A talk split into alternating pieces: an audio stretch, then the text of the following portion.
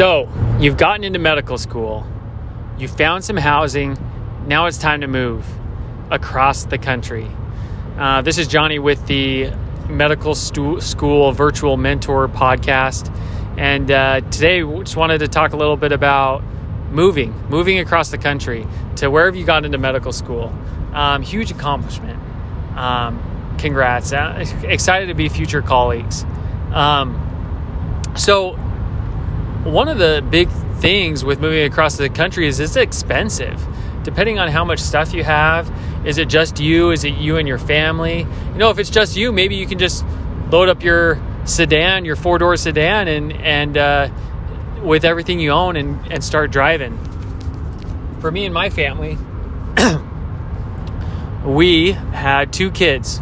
No, we had one kid. We had one kid when we moved, and we were pregnant and um, but we had quite a bit of stuff. You know, we had some couches and a, some a bed and a crib and a table. We we had a lot of stuff to move, and so so so it was expensive. And so if you can, you know, those months leading up to medical school, it's it's nice and it's smart to to save up some money. Save up some money because you're going to have a lot of expenses and you're going to have those expenses before your student loans kick in.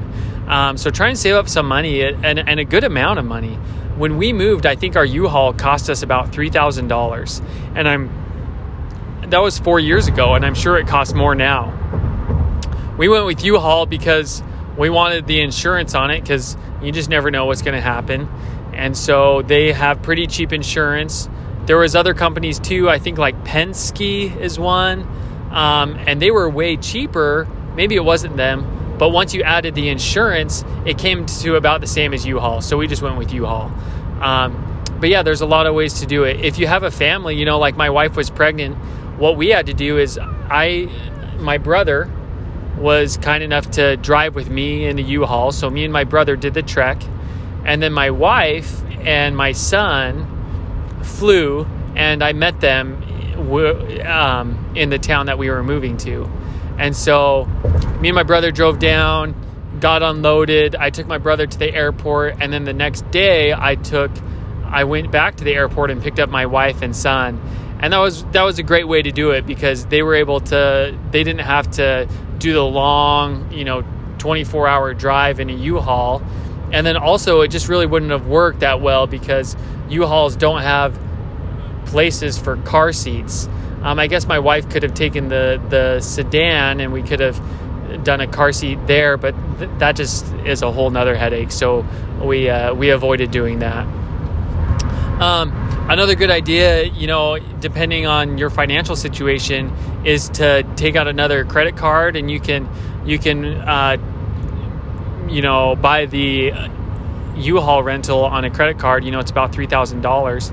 And that gives you a couple months to pay it off if you have a 0% APR uh, interest rate card for, you know, 12 months. Sometimes they'll do stuff like that.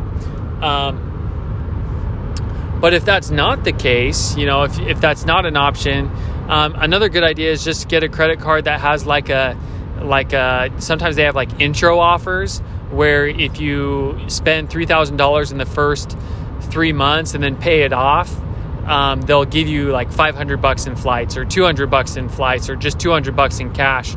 And those can be a great way to save a couple hundred dollars, uh, earn a couple hundred dollars that's tax free. Um, but again, don't do this if um, don't do this if you're not uh, if you're not going to pay it off. You know, like credit cards can be just a huge bane to people's existence. Never use it as as a long term debt strategy. It's just a terrible idea. You'll lose a lot of money. Um, also, disclaimer: I am not a financial advisor.